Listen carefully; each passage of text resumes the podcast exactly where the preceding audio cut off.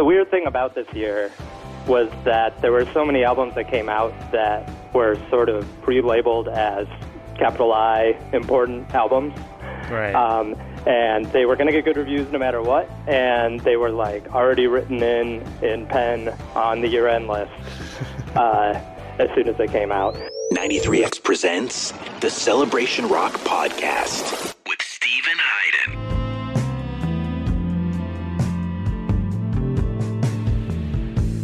Look up here, I'm in heaven. This is the Celebration Rock Podcast, presented by ninety-three X F M here in Minneapolis. I'm your host, Steven Hyden. This is our hiatus from the hiatus episode. It's a special year-end thing. Uh, you know, like I, if you're a listener of this podcast, you know that I'm taking a break right now, um, and we'll be back in early twenty seventeen, but I, I could not let the end of twenty sixteen happened without doing a special podcast. So I called two of my good friends, Ian Cohen and Rob Mitchum, uh, to talk about the year in rock in twenty sixteen. And I had a lot of fun talking to those guys. Um, before we get to that, though, I just want to say again, you know, we've been on hiatus now again since October. So about two months. Feels like longer than that. I feel like it's been a long time since I talked to you guys. And I miss doing the podcast, but, you know, I've been pretty busy. I had a daughter in November. It's my second child, um, and she's been doing great. Um, I've also been working on my book. It's called Twilight of the Gods. It's about classic rock mythology and sort of the end of the classic rock era uh, that's impending. Uh, um, I've been working hard on that. I've got, I think, fourteen chapters done or so, so I've got about three chapters left to go. So uh, that book has been great, um, but I'm very excited to get back to doing the podcast. I think we're looking at February for a return, and um, we have something really special planned for our first bunch of episodes. We're going to be doing a sort of a limited run series. It's going to be six to seven episodes. It's going to be on one topic, um, and I'm not going to share what it is yet, but uh, it's pretty exciting, and I'm I'm I'm I'm. I'm pretty psyched about what this thing could be. I think you guys are going to really enjoy it. And then after that, we'll be back doing sort of normal Celebration Rock episodes, talking with writers and musicians from the continuum of rock music. Everyone from punk to emo to country rock to jam rock to metal to rap rock. I don't think I've had a rap rock group on yet, but I I think I would. Like if System of a Down wants to come on. Is System of a Down technically rap rock? Would you say? I don't know. I'm looking at my, uh, yeah, my my man Derek Manning the board gave me a thumbs up. So maybe we'll have them on at some point. Um, but yes, before we get to all that, we're doing this special episode on the on, on the year end in, in in rock music. We're gonna with Ian. I talked about some of our favorite rock records of the year, as well as sort of the state of rock music in twenty sixteen, and we're both very optimistic of where the music is at right now. But we also talked about some of the sort of think pieces that have come out lately about, you know, rock being relevant or rock being dead. You know, those think pieces always seem to appear at some point in the year. Um, but it, it seemed really weird this year when there were so many great young bands coming out uh, to see that stuff. So Ian and I talk about that. And then Rob comes on a little bit later, and it, Rob compiles every year this this spreadsheet that tabulates all of the year-end rankings from all the year-end lists. And he ends up with this sheet that kind of figures out like what the consensus favorite records of the year were by the big music publications. And it's a great way to kind of see what the consensus is, and also a great way to see how these publications go about making their lists, and, and, and what ends up sort of being, I think in some cases, sort of a stagnated collection of records. Uh, this year in particular, there were about ten to fifteen records that seemed to appear at the top of every list. It was only a matter of how they were ranked in the end. And um, I talked about that with Rob as well. Uh, I think that was an interesting conversation. So good podcast here, good year-end, good way to kind of reflect on the last uh, eleven and a half months or so, and uh, hopefully look forward to an even better twenty seventeen. So uh, here's my first guest. This is Ian Cohen. All right, so I'm going to kind of go on a short monologue here about the year in rock in twenty sixteen, and I'm going to throw to you to get your thoughts because I'm sure you'll have a lot. Yeah. Um, you know, I thought this was a year that will be interesting to think about in five to ten years um, mm-hmm. because I feel like in terms of rock bands, the the records that really kind of stood out were made by young up-and-coming bands. And I'm thinking of records that were on both of our lists ranking high, you know, Car Seat Headrest, Mitski, The Hotelier, Pinegrove, Pup, Joyce Manor. These are all bands that are still relatively early in their careers. The band members are still in their twenties. You could argue that they are still in the process of sort of establishing who they are. Um, there weren't a lot of legacy bands making records in twenty sixteen, or at least not significant records. Radiohead's A Moon-Shaped Pool is sort of the exception to that. But for the most part, if we're talking about great rock records, they were made by young up-and-coming bands who I think in five to ten years' time will know whether Car Seat Headrest, Pinegrove, The Hotelier, if, if they have a body of work or if this sort of represents their peak and they, and they fizzle out after this. Um, in that respect, I think twenty sixteen was a really exciting year. I think it's always a good thing when you have young bands making great records, when they're ascendant, when you're not just relying on sort of the same five or six bands that you already know and love to create records that that you're going to care about and be passionate about. Um, to me, I found myself discovering more bands or getting excited about more young bands than I have in a lot of recent years. Um, so to me, it was a very exciting year, sort of a, I don't want to say a rebirth year, but um, a lot of exciting things going on. Um, I can't help contrasting this feeling that I have with some of the mainstream press coverage that I've been seeing. Um, you know, it's a very weird time in the media uh, when it comes to discussing rock music. You know, towards the end of twenty sixteen, we had think pieces run in places like the New York Times and in Billboard, going over sort of the same old question about whether rock is still relevant or if rock is dead. You know, in, in the New York Times, uh, rock was compared to jazz. Uh, I believe that the writer called rock creatively stagnant. Um, in Billboard, it was this question, again, of relevancy. And, of course, relevancy, the word relevant to me is the most overused word in music criticism. Uh, it's also among the most ambiguous. I'm never quite sure what the writer means when they talk about relevancy, although it, I think it's clear when we talk about rock music in twenty sixteen, what that is talking about is the commercial popularity of rock music, the idea that there doesn't seem to be a figurehead band that is as popular as a Beyonce or uh you know, a Taylor Swift or any or Adele or any of the sort of mammoth-sized pop stars. Um, but to me, when we talk about relevancy, it's really a two-sided issue. Uh, the first issue, uh, for me, obviously, is, is popularity. And, and it does matter when we talk about music what kind of impact it has, how many people are hearing it, how it's influencing the culture. That's obviously important. But it's not the only thing that makes something relevant. There's also the artistic and creative qualities of, of, of records. And what's disturbing to me is when we're talking about these great young bands that are coming out, the idea that they're not relevant because strictly because they're not popular, and the idea that we're not maybe paying attention as much to the, to the artistic merit or the creative merit. Uh, because to me, to describe rock music as being creatively stagnant, um, it's it's confounding to me. I don't think that there's ever be a, been a time when there have been more bands making more different kinds of music than there is right now. Um, you know, on this podcast, I've tried to represent that diversity in some way. You know, I've had punk bands on, I've had arena rock bands on, I've had jam bands on, and metal band people, and country rock people. But that's just a small tip of the iceberg. Um, we also have more different kinds of people making rock records. I think it's safe to say that right now, rock music has never been friendlier to to women. I think clearly in twenty sixteen, some of the biggest, or at least some of the best rock records were made by women. Uh, you have more gay artists making great rock records. You have more lesbian, more more transgender artists making great rock records. Um, so it's never been more diverse in that way.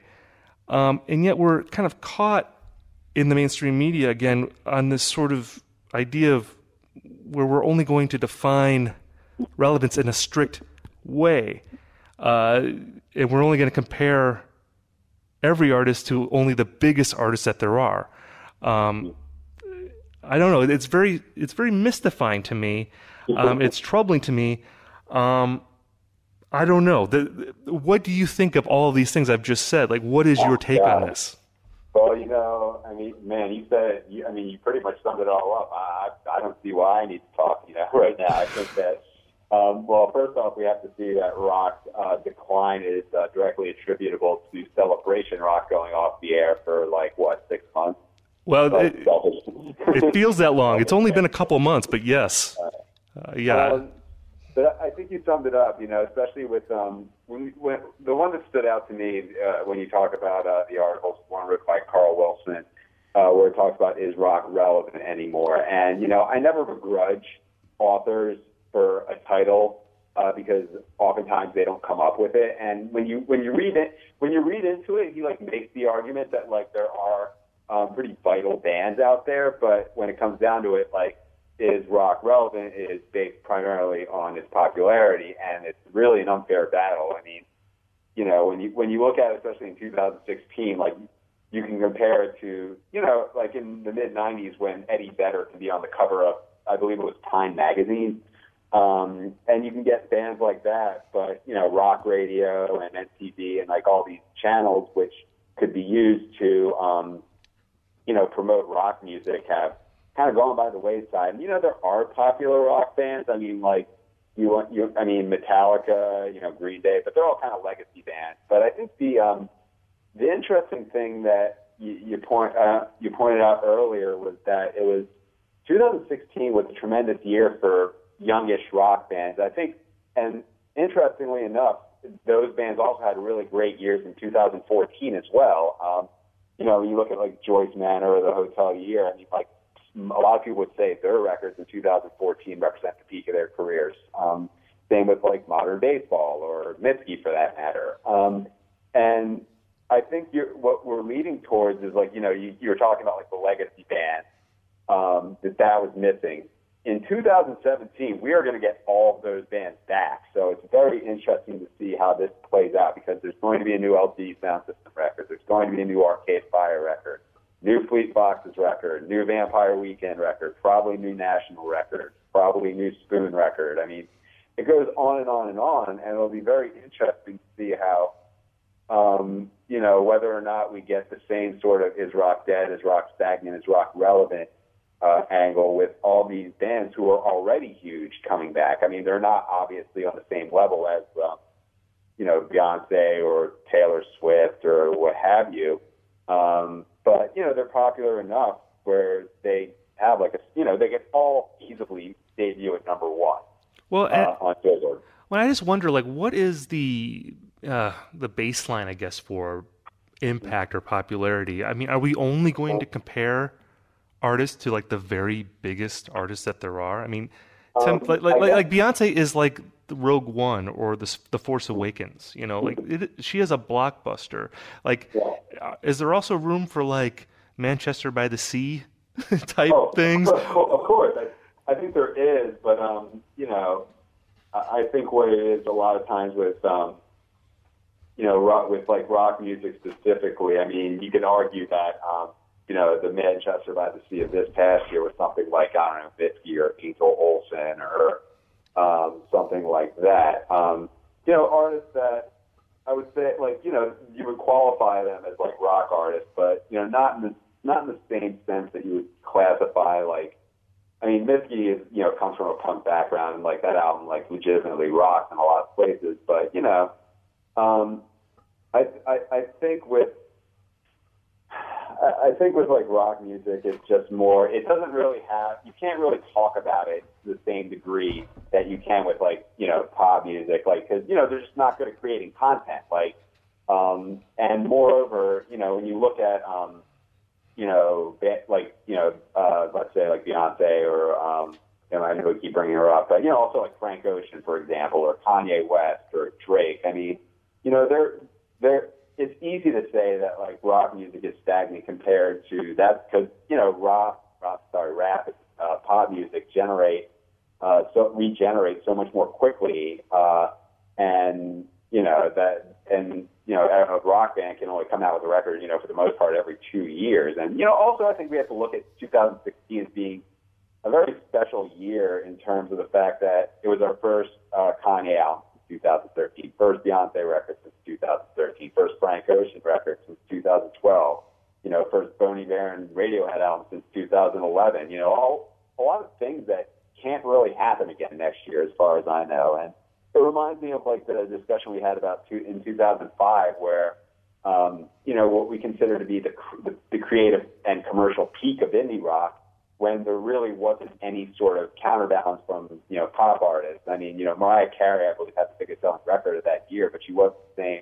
You know, music wasn't covered the same, and she wasn't the same sort of cultural force, I would say. Uh, the same with like Usher now. So it, I think. It leaves two thousand seventeen open for, um, you know, perhaps a, a chance to take on, if not rock music seriously, but like the idea, you know, these Manchesters of the sea, if you will, uh, more seriously. I mean, um, it'll, it'll be interesting. I mean, I mean, what what bothers me a little bit is I, you know, like when I see these like rock is dead type think pieces. What bothers me is, is the lack of curiosity, you know, yeah. because they are, because what I feel like the writers are doing in these cases is that they're only looking at what's at the top, and yeah. they're comparing, uh, you know, and, you know, and, and they're looking, and they're essentially judging rock music by, by pop music standards. You know, the idea that like rock is dead because there aren't any rock singles, like in the top yeah. Billboard top ten, or that, um, you know, well, that, that they're not generating the type of buzz. Like, to me, because if we're going to talk about things being stagnant, um, to me, that again, that's a purely sort of, what what that's really about is, is sort of talking about buzz, you know, yeah. the, the sort of buzz that's created from a combination of sort of statistical dominance, you know, whether it's Spotify streams or record sales, and also the amount of chatter that records generate from music writers or from, you know, the sort of content creators. And, um, you know, it disturbs me that it's become so fixated on such a few handful of artists. Um, I mean, like, I'm going to have Rob Mitchum on later on in this podcast to talk about top ten lists this year uh, oh, yeah. and, and, and that whole thing. I mean, I think there's always a complaint at the end of years when people look at lists and they see the same records over and over again, and yeah. it gets a little boring. I mean, it seemed more so this year. Yeah. And it seemed uh-huh. that it wasn't so much about talking about records, but about narratives. And I'm going to rank my favorite narratives of the year, or the most, what I feel are the most important narratives of the year. Well, yeah. And uh, I don't know. To me, it's just oppressive.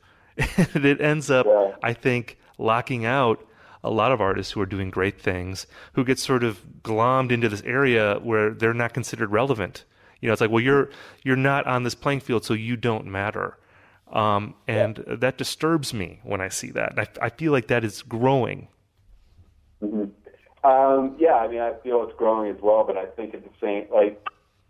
It, When I, when I, when I look at it as a whole, like when I when I look at you know the the, the sum total, uh, you know, if you want to use like year-end list as like a kind of, um, you know, like kind of a like a marker by which you know the year can be judged. I mean, if you look at like the vastness, like you know, rock music had a pretty, a pr- like you, there are a lot of like new bands on those lists. I mean, like you like. Uh, it it, it, pro- it probably can't be like two thousand five where, you know, like Pinegrove can go from making this record to like, you know, headlining like, you know, like being like a big font festival act or, you know, the same, like there aren't any bands that I would say won the year to the degree that like War on Drugs or Future Islands did in two thousand fourteen. Um, I just don't know if that really happened. But, um, you know, maybe that's what happens the next album cycle. Um, you know, it's, what I, it's just for me, it's like, what do I want to see from these bands? You know, like I would love for, you know, a band like The Hotelier to become like the new Arcade Fire or something like that, or to have that. But, you know, the question becomes, is it, you know, or like Joyce Manor for that matter. It's like, is it because there's like a failure among the music press, or is there a fail, like, or are people just not feeling them to that degree? And, you know, that's the thing I wonder. Uh, well, I think it's also, I mean, you know, The Hotelier, they might be as big as they want to be. You know, I think yeah, that... Well, that, that, that yeah, they're, they're an interesting, because, like, they're, they're pretty, I would say, generally speaking, they're not, like, the most um, careerist band. Uh, you know, and the, same, and the same goes for a lot of ones on that level. But, you know, you also look at a band like, say, Cymbals and Guitars we brought up, who are, I would say, like, they want success. Um, and I think that the frustrating thing for people like you and I, um, no, not to put words in your mouth, is, like, you know, what, what it do, does, like, the music press owe, like, the listener to, like, you know, look at. And, you know, but the same token, they say, you can say, well, you know, a guitar band, is that really that interesting when we could be exploring, you know, like, um, other, like, genres and electronic music and things like that. So, I mean, it's, I think that it's, it, it's, it's just frustrating to see, I mean, people say, like, you know, rock is irrelevant or rock is dead or whatever. But I think on the whole, um, if you, it, with the exclu- like, with the exclusion of a couple places, like, it's pretty healthy right now. I mean, and also you have to look at, like, the people who wrote, were, like, how old were the people who wrote, you know, that New York Times article, or, like, the one, or, like, Carl Wilson's, or whatever. Like, you don't often, I don't think you often see that being voiced by, like, younger people. Right. Uh, uh, you know, but, I, you know, it, it, it was a year for, you know, the younger bands to come up, and, you know, I'm just curious to see, like, what their feeling is, because, I mean, it, especially now with, like, Be, like liking these bands and like being like, you know, writing about critically, it's almost akin to being like an advocate for them, you know? Right. Um, and it, it, just because like you know what they're up against, like it's hard for a band like Pup or like a band like Jeff Rosen or like a guy like Jeff Rosenstock to really, um, you know, if it's it, you know the, the biggest band like the, the indie breakouts from this year, like for example, like if you want to look at like Mitski and like Car Seat Headrest, those are the two I put. Out as like the winners. I mean, they were they were hand delivered to a certain degree to um, you know the music press. I mean, like they they they they put in work beforehand. Uh, they made a bunch of but like by the time they come out, like they had a very established narrative. They had you know they came from very trustworthy record labels. Um, you know they had sound a sound that was easily um, you know easily put within the indie rock lineage. Um, So you didn't really have to go out on a whim. Um, but, you know, like a lot of the best rock music, and I think this is where, you know, one of the things we talk about is it comes from what I would consider to be like non-traditional sources, you know. Um, you know, it's not coming from, uh, you know, your Merge or Matadors or, um, you know, or New York City or, you know, Austin or Chapel Hill or whatever. And, um, And as you can see, like, you know, by the year, by two thousand sixteen, like, people were all, like, going back, oh, yeah, Never Hung Over Again. That was a classic. You know, Home Like No Place Is There, classic. And it's like, but you, you rarely saw people saying that when they came out. Um, and I think that's really where um, the the issue comes about for, you know, like, like I mean, Jeff Rosenstock's worry, I, I think I'll, I think people already kind of kind of acknowledge that, like, yeah, this record is a, this record's a classic. Like, you know, this is an incredible piece of work, but like, no, you didn't really, if you, if you look back on like the two thousand sixteen year end and so forth, you won't see it on there. And I think that's really where the wor- the, you know, the words come about with like how the press treats rock music and like, you know, what's a band to do if like they're not already like fast tracked for success, you know? Right. Well, and, you know, it, it's funny that you mentioned Car Seat Headrest and Mitski because those were my two uh, top two records of the year. And while I, I see what you mean about them sort of being hand-delivered, you know, you still got to make a great record.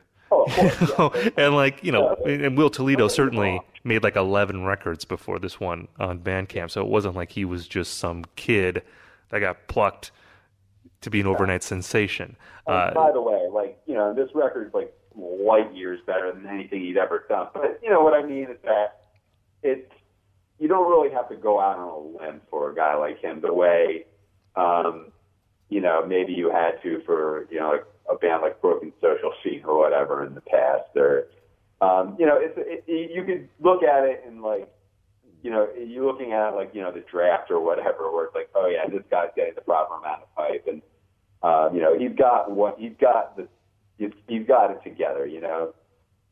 Well, if that, if that makes any sense. Well, you wrote a story for Spin talking um, about the year in emo, and ah, and correct me if I'm wrong, but the nut graph of this piece is essentially that emo now represents sort of the vanguard of indie rock, or sort of like where the best indie rock is coming from. I would say, yeah, this is kind of a, it's it's a little, you kind of have to speak in abstract and like kind of coded language about it. But I think like when you're like, emo now has just become kind of like this, it it basically, it, it's basically what you use to describe almost any form of rock that doesn't come from like a handful of labels.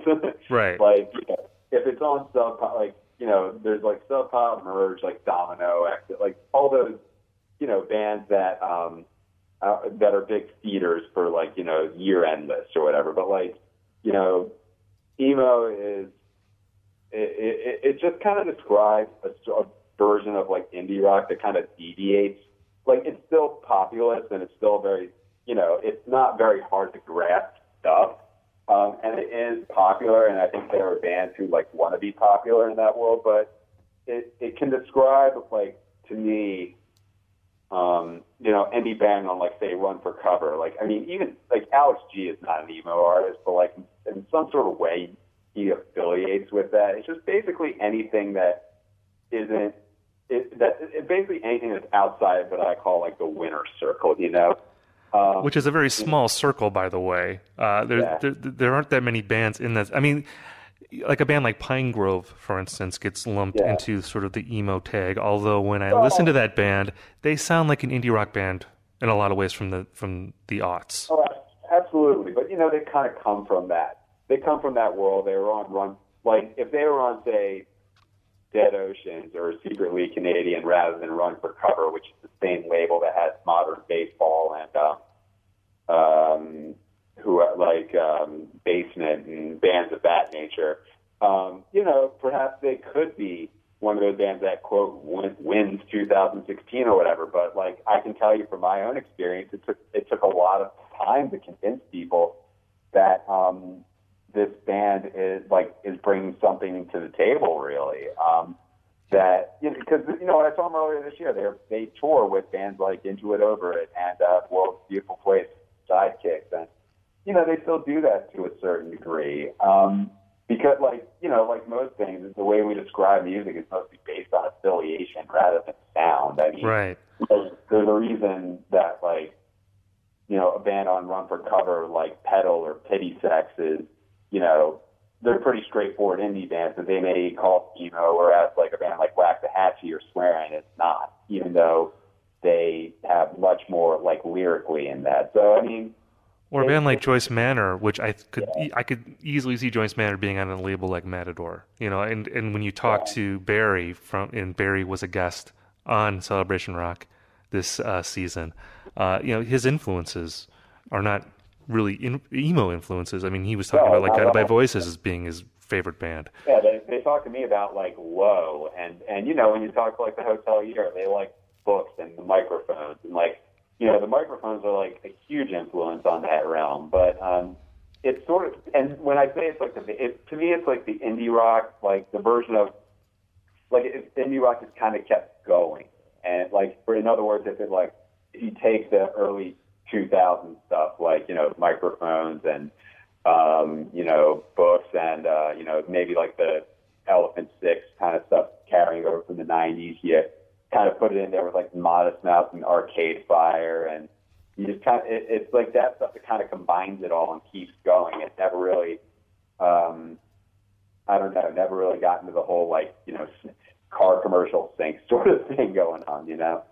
Um, and, th- and, that, and that's why it's exciting to me. It's like, you know, they're, they're bands that kind of take, like, especially like The World Is a Beautiful Place. I mean, you know, they also take in bands like Thursday and Explosions in the Sky, where it kind of views indie rock as being this, like, massive, nebulous sort of thing, whereas, you know, some of the indie rock bands that I'm least excited about are ones that draw strictly from Pavement and Built to Spill, but just in Dinosaur Junior and just those. And, you know, that's why it kind of bums me out to see um, it, you know, bands of this nature kind of not taken all that seriously, because I think it really can, um, you know, connect with people who love who love that older, you know, version of indie rock, but um, just haven't found it, uh, you know, these days. And yeah, you know, it's yeah, you know, it, it bums me because, like, you know, the bands that are currently the leading lights of indie rock. I mean, you know, what, you know, I like Real Estate. Don't get me wrong.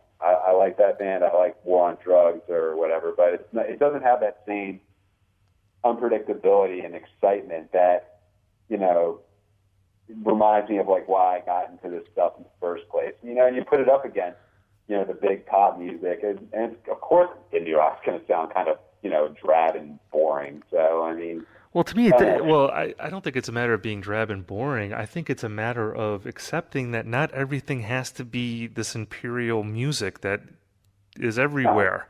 You know, that there's, I mean, to me, what, you know, and we've been kind of getting locked into this in, in, in this podcast, but, like, I hate this assumption that's sort of baked into music conversations now that if you're not popular, you need to get super popular. And if you don't get super popular, then you've failed.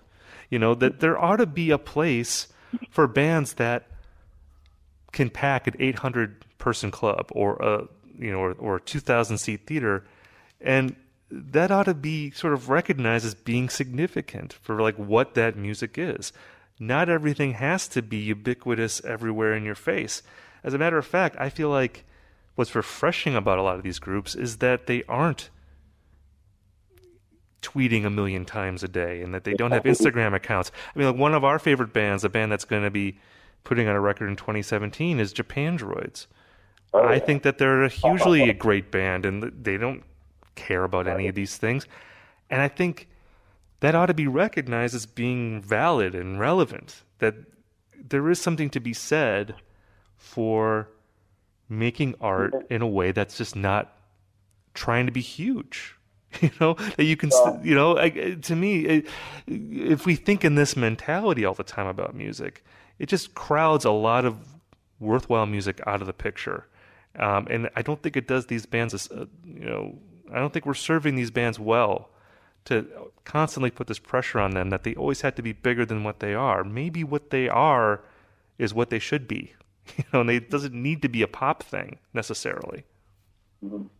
Well, I mean, do you think that's not happening? Like, do you think they're not getting their recognition? Because, I mean, bands are still being able to, you know, these bands are still, you know, be able to play, you know, pretty significant. You go to a Modern Baseball show, they're doing quite well. Yeah, they are. You know, look, I I am voicing my frustration with certain things that I see in the media, and I'm probably okay. overreacting a bit.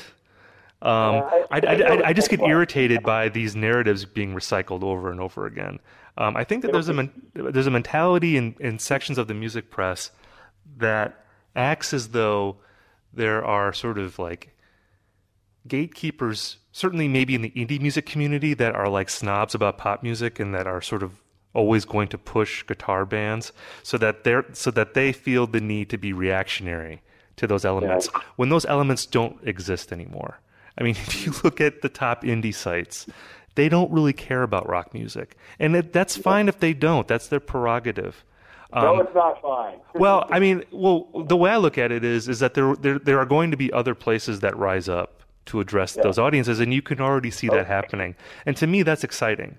You know, like, to me, like, Pitchfork, Pitchfork's been around for twenty years. I think it's some it's time for someone else to react to Pitchfork the way that Pitchfork reacted to Rolling Stone in well, the nineties. I, I think bands, I think places have been trying to do that for years, to be honest with you, and we've seen them, um, you know, just from my own experience. And, like, this is just me talking as someone who's, like, written for just about every place out there. It's like, you know, I think any place that um, makes it explicitly to like react to them or whatever is just kind of setting itself up for foot. Well, you don't have to make it explicit. It doesn't have to. I mean, oh, I, I, it, it shouldn't be. I, I'm just saying that nothing lasts forever.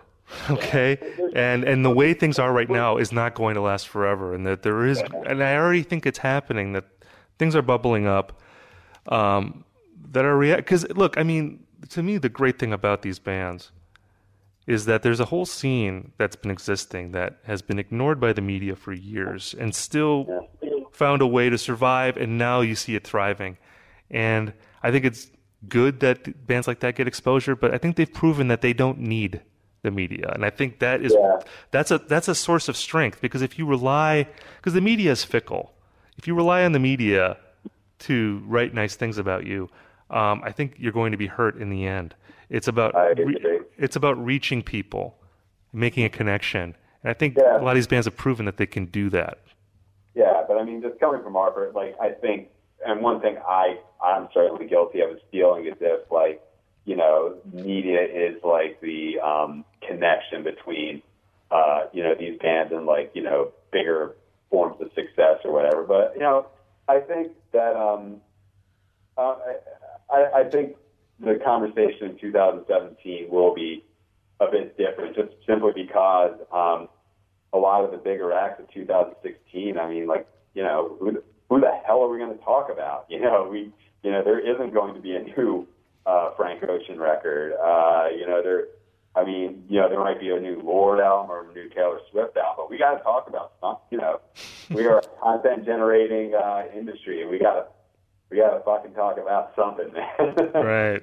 And I think, you know, that could it could be, you know, it may be like an off, like a you know, rising tide lifts all boats sort of thing, where people are like interested in like, you know, Arcade Fire, Vampire Weekend, or whatever. Again, you know, maybe some of that spills over to, um, you know, the bands that we talk about now. And, um, it, or, and, you know, like, I mean, the, the interesting thing for me is seeing that, like, when we talk about, like, I don't know, like emo or whatever, like, in two thousand fourteen, you know, people were like, oh, this shit's just kind of, like, fade away or whatever. And, it's like, these bands, you know, these bands are getting, like, stronger. I mean, you know, there are a lot of, it'll be interesting to see if, like, you know, major labels start sniffing around this stuff, or, Um, you know, you, if you start to see these bands play more festivals, or um, or if somehow one of them has that like magic moment where they get on the um, get on T V and like have like a Future Idol thing happen, um,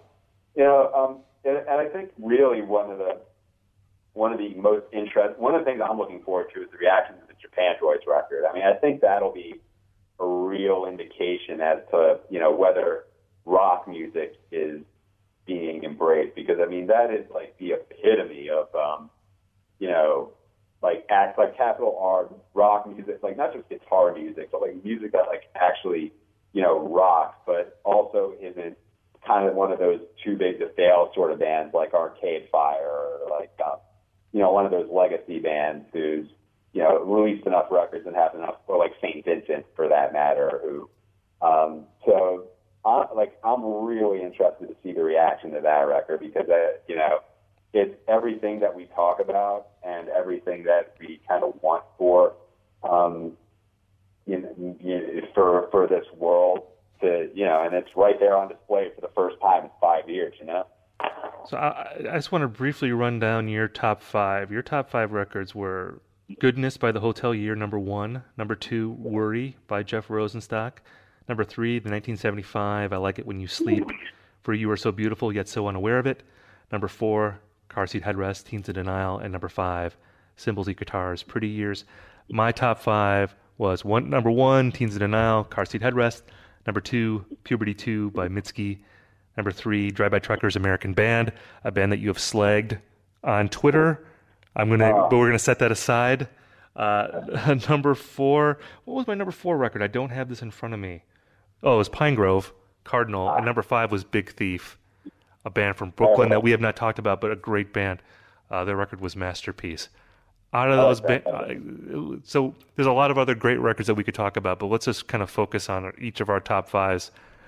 Out, out of this kind of class of twenty sixteen, what band do you expect to kind of still be around and still be making great records in, in, in ten years? Like what, like, like, like who is the who is the, the hottest prospect for legacy oh, yeah. band status coming out of twenty sixteen? Yeah, I mean, I would lo- I would love for that to be The Hotelier. I can also see them like completely like taking a different tack, like, you know, because they they. One of the things that makes them so exciting, and the same I would say about The World Is, who made my favorite record in two thousand fifteen, is that they're they're they're very unstable in an exciting sort of way, not in the sense that like a replacement sort of way, um, but you know they could completely say, yeah, if we said what we wanted, let's just call it a day. So, um, but I think their body, I mean, they've released two, like those players released like two. like und- indis- undisputable classic records in my opinion, and their like legacy is safe. But if I like, I think Car Seat Headrest is going to be making records for a while. Whether or not they're at the level of Keys of Denial, that remains to be seen. But I see them as having a very sustainable um, sort of career. I think Pinegrove can certainly, you know, they're they're they're they're a band that can only go up, like they could make the same record next time, but I think it'll be a bigger deal because more people kind of know what they're about. Um, I think it'll be very interesting to see what the next nineteen seventy-five record is. Um, they could easily have like a Killers or Smashing Pumpkins sort of thing happen with them, where they just get like so um, oversized, or they could, you know, continue to make very challenging Yeah, you know, very challenging forms of music. Um, and I think Jeff's done enough music right now where, um, you know, I, I don't know if, like, he needs to make ten years' worth of music right now. But um, what I see going forward, like, I think Car Seat Headrest and Mitski are, band, like, are acts that are going to be, I guess, flagship sort of things kind of going forward. I, I see them as, you know, putting together, like, a continuous body of work that is supported and challenging and um you know and show up on year end lists, like even if like even if they're like they're even if like in two thousand twenty they make like maybe their third or fourth best record, still the time's gonna show up on year end lists. Yeah, I yeah, I'm with you on Car Seat Headrest. I mean, again, that was my number one record of the year. I'm gonna dispute something you said earlier. I don't think Teens of Denial is so far ahead of, say, a record that Will Toledo put out in twenty eleven. Um yeah. The, uh, the the name is escaping me right now. I gotta Google this quick. Twin Fantasy, his record Twin Fantasy, which I think is a, a great record, and also the E P that he put out in twenty fourteen, How to Leave Town, I think is a really good record as well. Um, but I think he's already proven that he's put, he's already put together a pretty cool, cool body of work, and I think he's definitely yeah. poised to move forward. You know, Pinegrove to me is an interesting band because, you know, like you said, that record in a way I think for for a lot of people it came out of nowhere. Uh, there weren't, you know, they had done I think one record before that, or at least a bunch of E Ps. They had a compilation, compilation, but... and um, wasn't a huge awareness of that band, but it was a group that I feel like, like I know, like when I recommended that record to people, I would often hear back from people saying like, "Oh, I love that record. I'm playing it over right. and over again," and I, I feel like it was one of those types of albums. Also true of the Big Thief record, uh, Masterpiece, which came out this summer. Didn't have quite the amount of buzz that Pinegrove did, but I think that's a band that will be interesting to see going forward. But Pinegrove, to me, in a way, they remind me of The National, you know, like when they, around the Alligator time. Not so much in how they sound, but just in the sort of quality of the record, in that, you know, The National wasn't a band that was ever going to bowl anyone over with how flashy they were or how sexy the narrative was or like how dynamic the music was. It was definitely a record that you had to sort of spend time with and fall in love with over time. And to yeah. me, the Pinegrove record, Cardinal, was a lot like that too. It was a record that if you heard it once, you might think it was okay. But if you heard it twenty times, you, chances are you would totally love it by that point. So they're a band that um, I could see... You know, if they can hold it together and, and, and, and keep it going, they're a band that I think could cross over and have a nice career and, and still be making yeah. really good records. Um, so I think we agree on Car Seat Headrest, and I think you're right about Mitski too being another one to look look uh, for. And I put Pinegrove in there as well as like kind of a potential legacy band. Like they'd be like, this wasn't their first record, but they're sort of like a rookie of the year for me. Yeah. uh, coming out of twenty sixteen. Um, I also wanted to say quick, too, about your Spin article. I didn't appreciate the the, the shade thrown at War on Drugs, which is a band I know you like. What was that? I think you said they were like music for like beer sipping or something like that. Well, what, what I mean by that is like War on Drugs is like Real Estate. Um, and, you know, maybe War on Drugs like don't belong in that like sort of thing. But I, I would say that um, I mean that in like a positive way where, you know, there are bands that, you know, can sound good at barbecues or whatever. That, but there's, it's not necessarily like, I mean, granted there are bands who I will absolutely one hundred percent throw shade at. But, um, well, you know, I think just when you like, um, you, you when you look at like say like Mac DeMarco as well, or like those sort of bands, it's not like War on Drugs is more like a rock element to it, but it's not like from like kind of like a punk sort of uh, standpoint. Like um, one of the one of the it's it's not something that where you think about it, it's like, you know, people kind of like wilding out over it or whatever.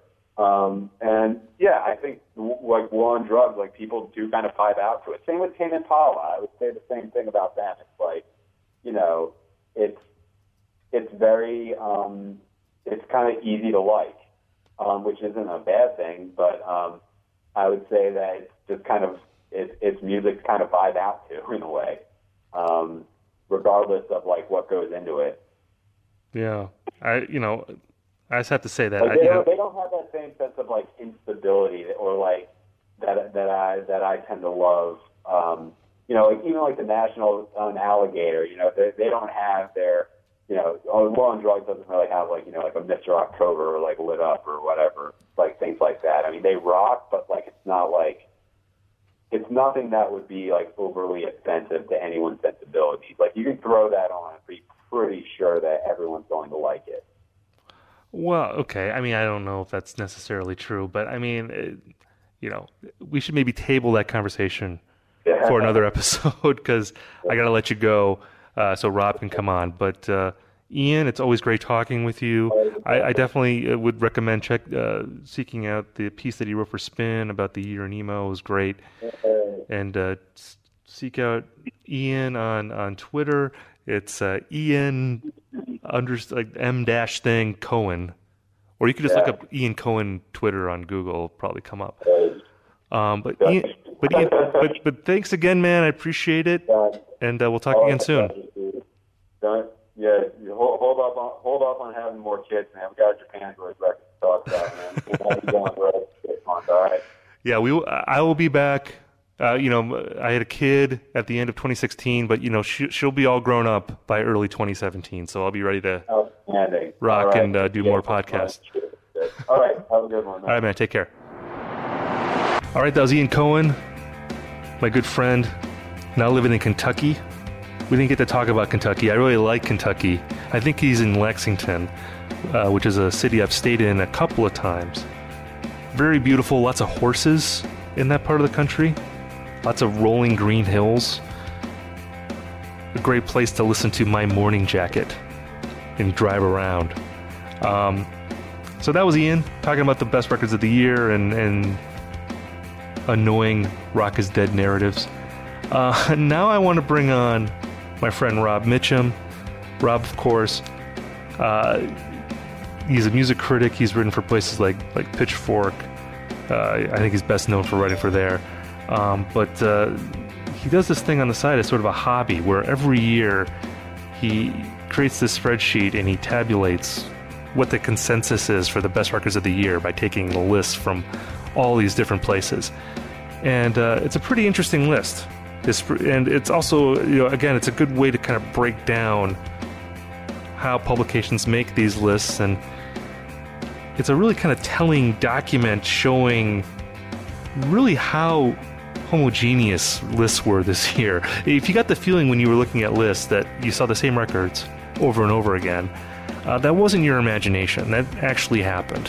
And if you look at Rob's spreadsheet, you can see exactly how often it did happen. Uh, so I talked about that with Rob.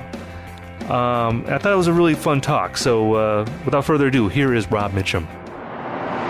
All right, so uh, This is Rob Mitchum. This is your first time on the podcast. Thanks for coming on.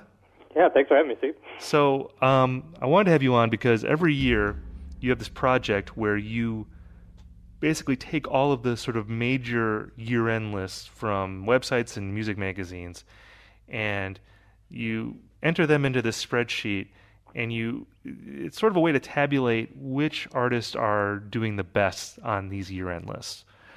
Like, do I have that right? Is that sort yeah. of a, a nutshell?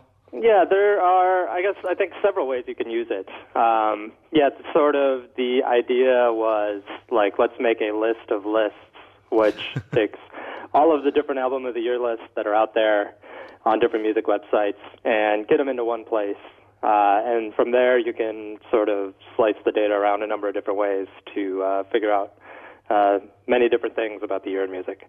Now, this is a little bit different than, say, Metacritic. You know, Metacritic puts out a year-end list, but what they're doing is they're compiling scores from the reviews that ran when the record came out, and that's how they compile that list, whereas you are actually taking the rankings from the year-end lists, and that's how your list is made.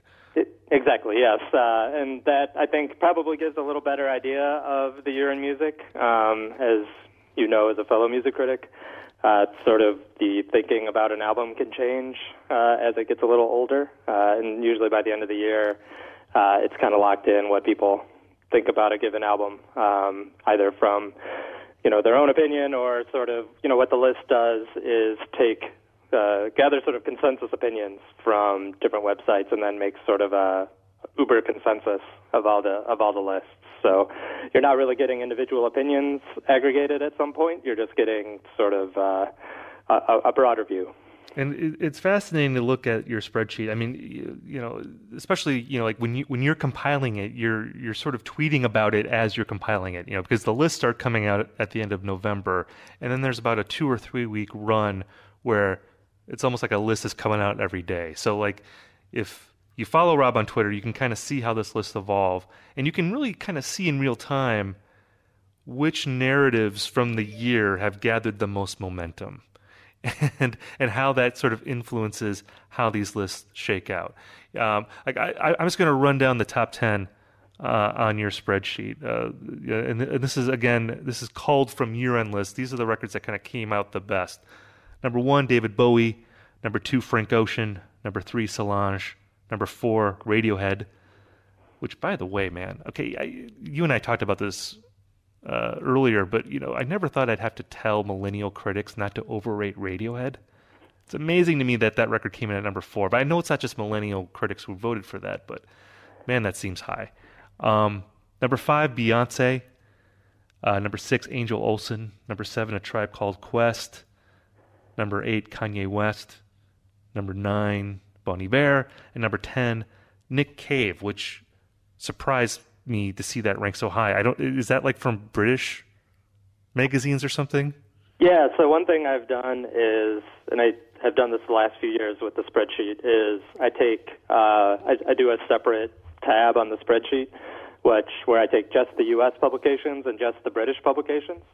Uh, and if you look at that tab, you can see that Nick Cave is actually number two.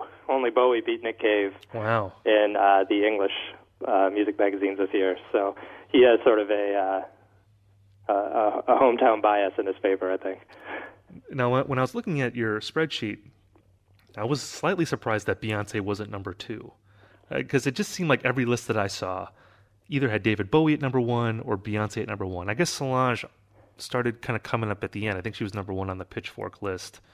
Um, but, uh, I mean, was Beyonce, like, hurt in any particular area? Like, because, I mean, like, what explains her coming in at number five? Yeah, yeah, I think that was the biggest surprise for me, too. Like, if you had asked me at the start, I would have said Bowie was going to jump out to a big lead because the British publications tend to put out their list earlier, uh, largely because they still have that old dinosaur of uh, print magazines in England. yeah. uh, so they have to get their lists together uh, well in advance of the end of the year for just printing issues. Um, so I was like, okay, Bowie, all the British mags are going to go for Bowie, and then Beyonce will catch up as all the American sites come in and all the websites come in because she's going to do a lot better online. Um, but actually that didn't happen, and not only did Beyonce not pass Bowie, but her sister passed her right at the very end. So the last few lists pushed uh, Solange up to number three, and uh, Bowie, or I'm sorry, Beyonce uh, had already dropped down to number five by that point. So a couple things going on there, I think. Um, one is that while, well, so Beyonce finished number two if you just count the U S magazines, so you might expect that she would have come out number one in the U S, but, you know, number two is not too bad. Uh, she almost missed the top ten in the U K. Wow. And I think the U K magazines uh, or websites kind of skew a little more experimental. There's a bunch of sort of classic Rocky magazines, which, uh, frankly, aren't going to be ranking Beyonce either. Um, but then there's, like, stuff like Quiet, The Quietist and The Wire, which are into more sort of ex- experimental music. Um, a lot of those magazines surprisingly liked Solange a lot. Uh, the Quietist had Solange at number two, uh, but then didn't rank Beyonce at all. So when you have, the way I run my statistics, if you don't appear on a list at all, it actually is a penalty uh, to your sort of final score. So the fact that Solange appeared on more lists by hitting these sort of experimental lists as well as the more general music uh, audience-friendly lists uh, was enough to push her past Beyonce in the end. Now, you know, I know that you're approaching this from sort of a purely data-driven scientific point of view, but like the music critic in you, like, or, or, or the person that consumes a lot of music media, like, do you have any conspiracy theories about like why this would be? Like, like to me, I wonder, is there any impulse to put Solange ahead of Beyonce because like that is sort of reacting against what's expected?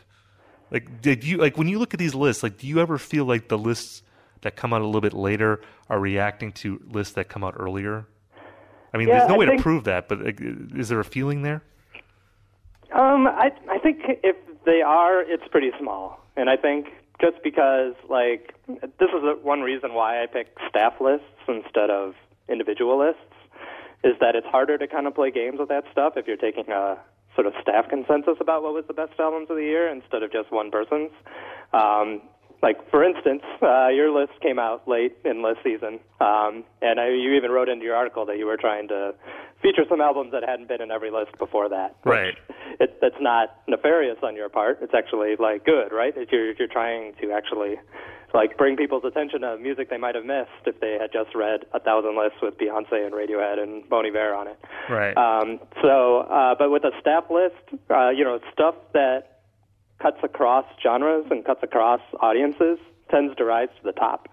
Um, so it's a lot harder to do that kind of manipulative stuff at the end, I would think.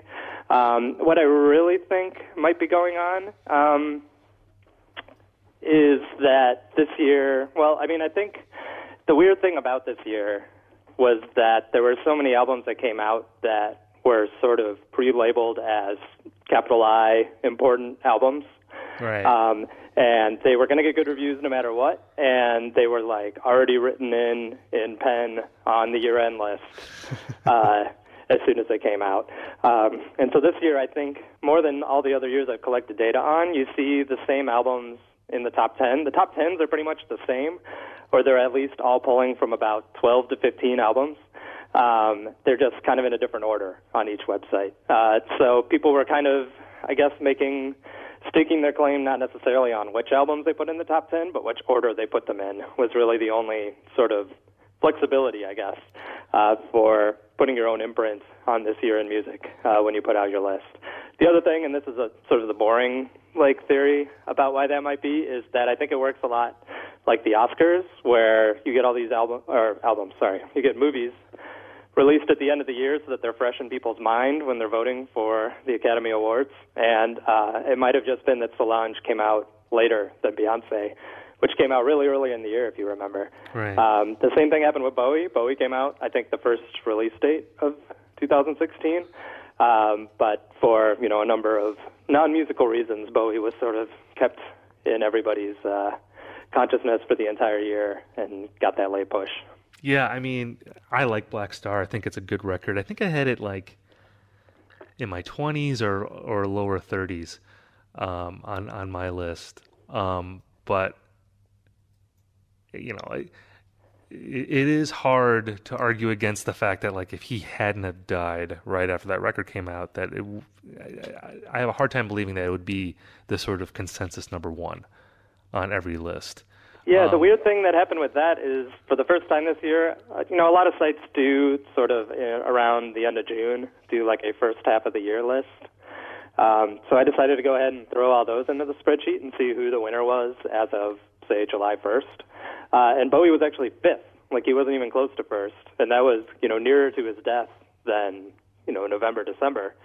So it's cu- a little curious to me that he, uh, Beyonce was, like, far and away number one in July, but then she faded and Bowie came back. And that I don't have an answer for. I think it's uh, just it was a weird quirk where everybody looked back on the year and decided that uh, his, I think more his death than his album was sort of the defining musical moment of the year. Yeah, and yeah, I mean, there was also this idea that twenty sixteen was was like a doom-laden year. Maybe people felt like Black Star was more representative of that, you know, uh, this sort of foreboding album about mortality. Um, again, that's just the conspiracy theory with that. Um, you know, you touched on this earlier about how this year was, it's, I think you said that it was like more so the case this year that the top ten records on people's, you know, from different publications tended to be the same. It was only a matter of which order you were going to put it in. Can you talk about that, I guess, in reference to other years? I mean, how much worse was it this year? Because, I mean, it did seem that when you when you would look at these lists, that it was that it was very monochromatic, that it was it, that people were kind of drawing from the same fifteen records, and that at the top, you know, the top three, it was either going to be Bowie or Beyonce, and then I guess Solange kind of came in at the end. Um, I mean, is there a way to measure, I guess, stagnation on these lists? Or, I mean, wh- how does this year compare to other years in that respect? Yeah, so my, like, statistics are not very fancy on the spreadsheet, but I do have what I call a consensus score, which kind of takes this into account, like how ubiquitous were were the albums on, you know, different publications lists in a given year. Uh, this year, as I said, like, is striking because while there was sort of a clear winner at the end, like Bowie led from wire to wire this year while I was collecting the data, Uh, there was sort of this pack of albums that pretty much go all the way down to, I would say, like Anderson .Paak, um, or maybe Mitski. Like, those sort of top fifteen uh, seem to populate the top ten of, you know, almost every list, uh, you know, other than, you know, a wild card pick here or there from different sites. Um, that was unusual. I hadn't seen that in previous years. Last year, the story was that everybody put Kendrick Lamar number one, and then it was a free-for-all right below that. Um, so that actually made for kind of an interesting year because you didn't see really the same top tens over and over again. Um, the rest of the top ten tended to reflect sort of the unique uh, perspective of each different site. Um, and then, like, two thousand fourteen was wide open where there wasn't a clear winner. Uh, and so it was way more eclectic as far as who people put number one, as far as who people put in their top ten. Like, I don't know if you cheated before uh, this call, but did you? Can you remember who the consensus winner was in two thousand fourteen? No. It was F K A Twigs. Okay. Seems like a million years ago now. But it was pretty much down to her and Saint Vincent and War on Drugs and Run the Jewels. They just kind of swapped Uh, places for number one that whole year. So, like, I'm used to seeing more of a dogfight at the top, I guess. Um, but this one was more, while there wasn't much drama for number one, it was like all these, the next fourteen sort of shuffling places.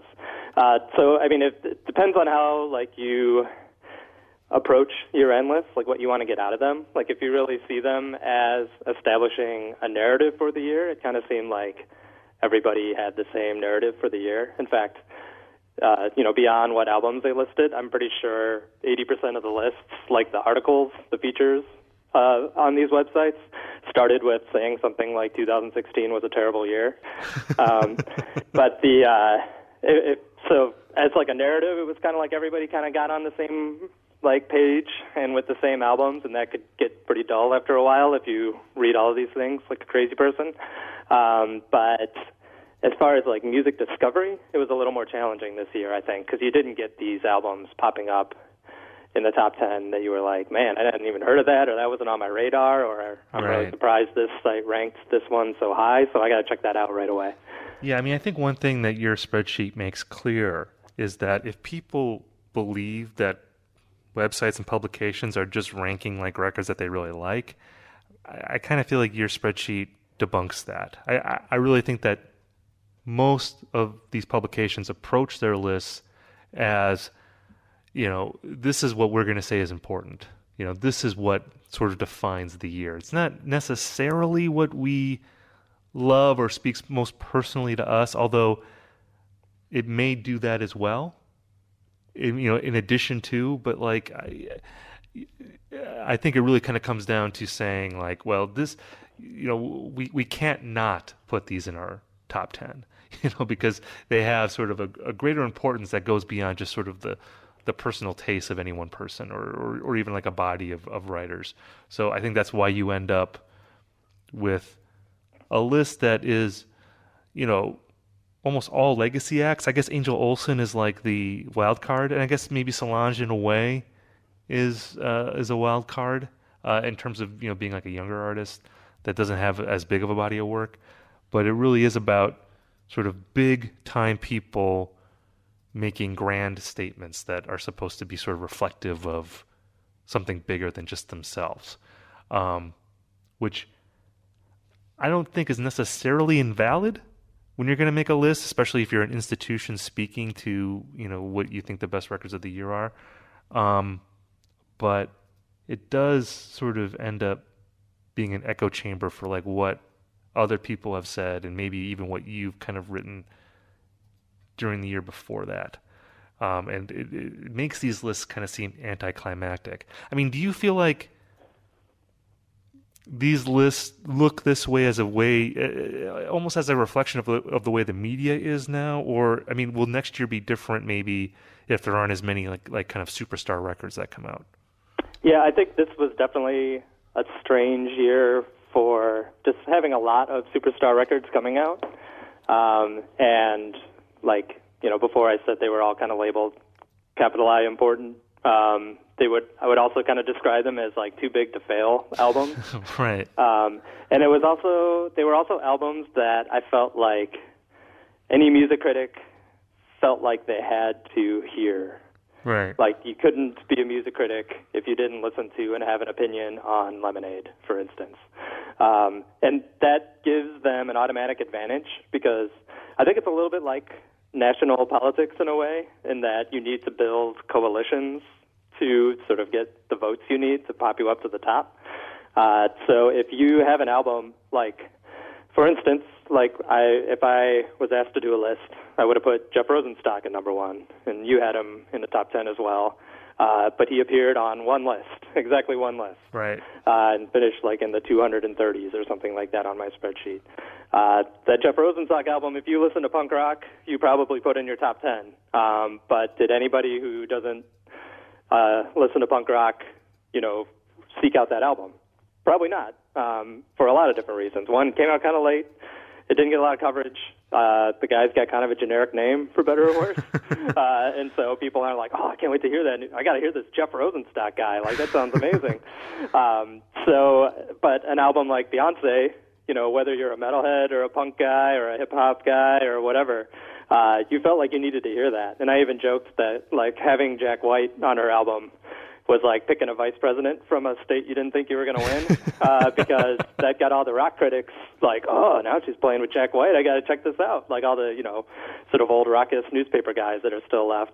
Um, so I think it's like that. It's like if an album is an event, everybody's going to hear it. Um, and so if it's an event and it's pretty good, it's going to show up at the top of a lot of lists. Uh, just because once you take sort of consensus opinion of a whole staff, uh, the stuff that was listened to enough, was listened to by everybody, is has a natural advantage for well, obvious reasons. I, I wonder, too, like how much of this is motivated by um, sort of the the natural, like the centrifugal force of conformity. You know, like you don't want to be the one major publication that didn't have Lemonade in your top ten. You don't want to be the one that didn't have Black Star. So then you have this sort of core of records that like can't not be in your top ten.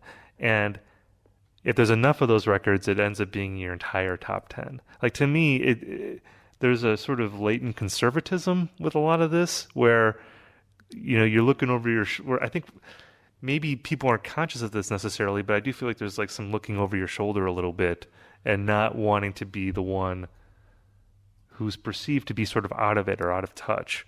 So you end up sort of repeating what uh, everyone else is saying. I mean, because now, I mean, it's so... it's so easy to know what other publications are doing, what other rock critics are thinking, what they're saying, what the opinion is, you know, sort of the, uh, it's like the, hom- the homogenization that comes from social media in a way, you know, cause we, the chatter is constant. People know what everyone else is thinking, and it kind of ends up turning musical opinion into sort of like one big gruel that is, that kind of tastes the same and gets served up by everybody. Um, I mean, I, I feel like that's apparent when I look at how these numbers break down. Yeah, I mean, it's, it certainly would be seen as much more of a statement uh, if you were to leave Beyonce out entirely versus, you know, just following the crowd and putting her in somewhere in the top ten. Um, or even and, to say that, like, you thought that the Rihanna record was better. You're going to put Rihanna at number one, and you're not going to put Beyonce in the top ten. Like, it doesn't even, you know, like, you're going to vote for another pop franchise versus the other, uh, you know, something like that. Like, I thought we'd maybe see something like that even, but even that didn't happen. Well, I think the people that put Solange over Beyonce, I think that was, that kind of became a sub-narrative of, like, we're going for the, the less likely of the two Knowles sort of thing. Like, look how look how revolutionary we are. Um, but, I mean, it's got, it's a trap, right, for these sites. Like, you're either going with consensus and it's boring, or you're being sort of, as we were talking about, like contrarian, like being uh, manipulative in saying, like, no, actually, Solange was better than Beyonce. Uh, I mean, I'm... Being per- you risk being perceived as being manipulative if you do that, I guess. Um, I mean, there are sites out there uh, that do just kind of do their own thing, and those tend to be my favorite lists. Uh, like, for The Quietest, I think, does an amazing list every year, and they it gives you a lot to listen to because there's stuff I've never even heard of on there, and then it's sprinkled in with stuff that I have heard of, but it shows up in surprising places. And so it's kind of like, you know, different sites are there to give you different kinds of lists depending on what you want to get out of a year-end list. Um, one thing we haven't talked about yet is that there was a lot of amazing writing on these lists this year too. So even if you do have a really boring list as far as which albums are selected, uh, what people take the time to say about the album uh, can, I guess, sort of redeem it uh, as, you know, a worthwhile enterprise at the end of the year.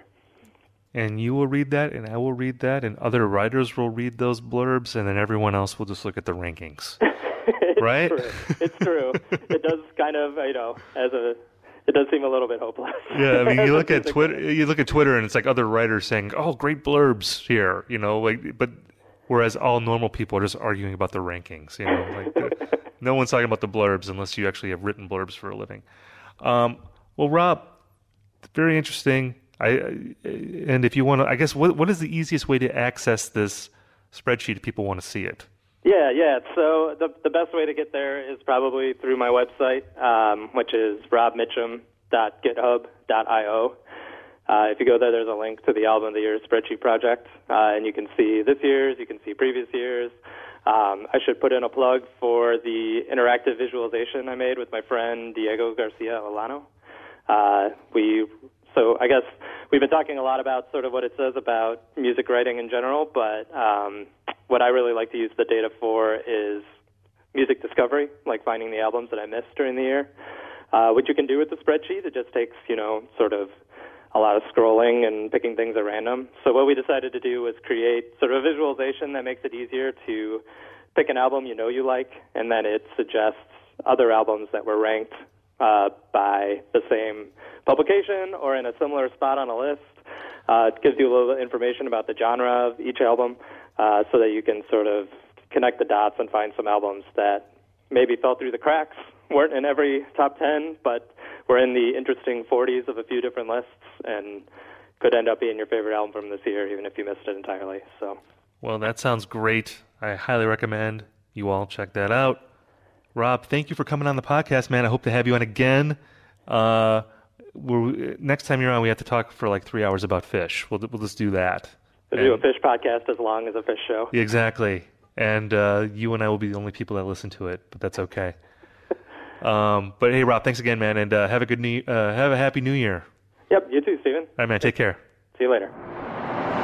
All right, that was Rob Mitchum talking about spreadsheets. And yes, that threat to do a fish podcast, uh, I may follow through on that, on that at some point. So you've been warned officially that there may be a three-hour fish podcast coming at you at some point. Uh, so, you know, plan accordingly. You know, stock up canned goods, stock up bottles of water. It could be a big thing. Um, I want to thank Rob for coming on the show. Also, Ian Cohen, uh, rock critic extraordinaire. I want to thank him for coming on as well. Um, this was a really fun episode. I'm kind of sad that there won't be an episode next week.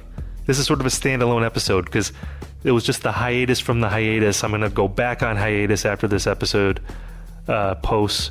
But we'll be back in probably about another month and a half or so, and uh, with a cool new project that I will be talking about soon. um, I think it'll be a great way to launch the second season of Celebration Rock. um, I'm excited for you guys to hear that. So thanks again for listening, and I uh, hope you found some good records that you want to check out, and uh, we will talk to you guys uh, very soon. Take care.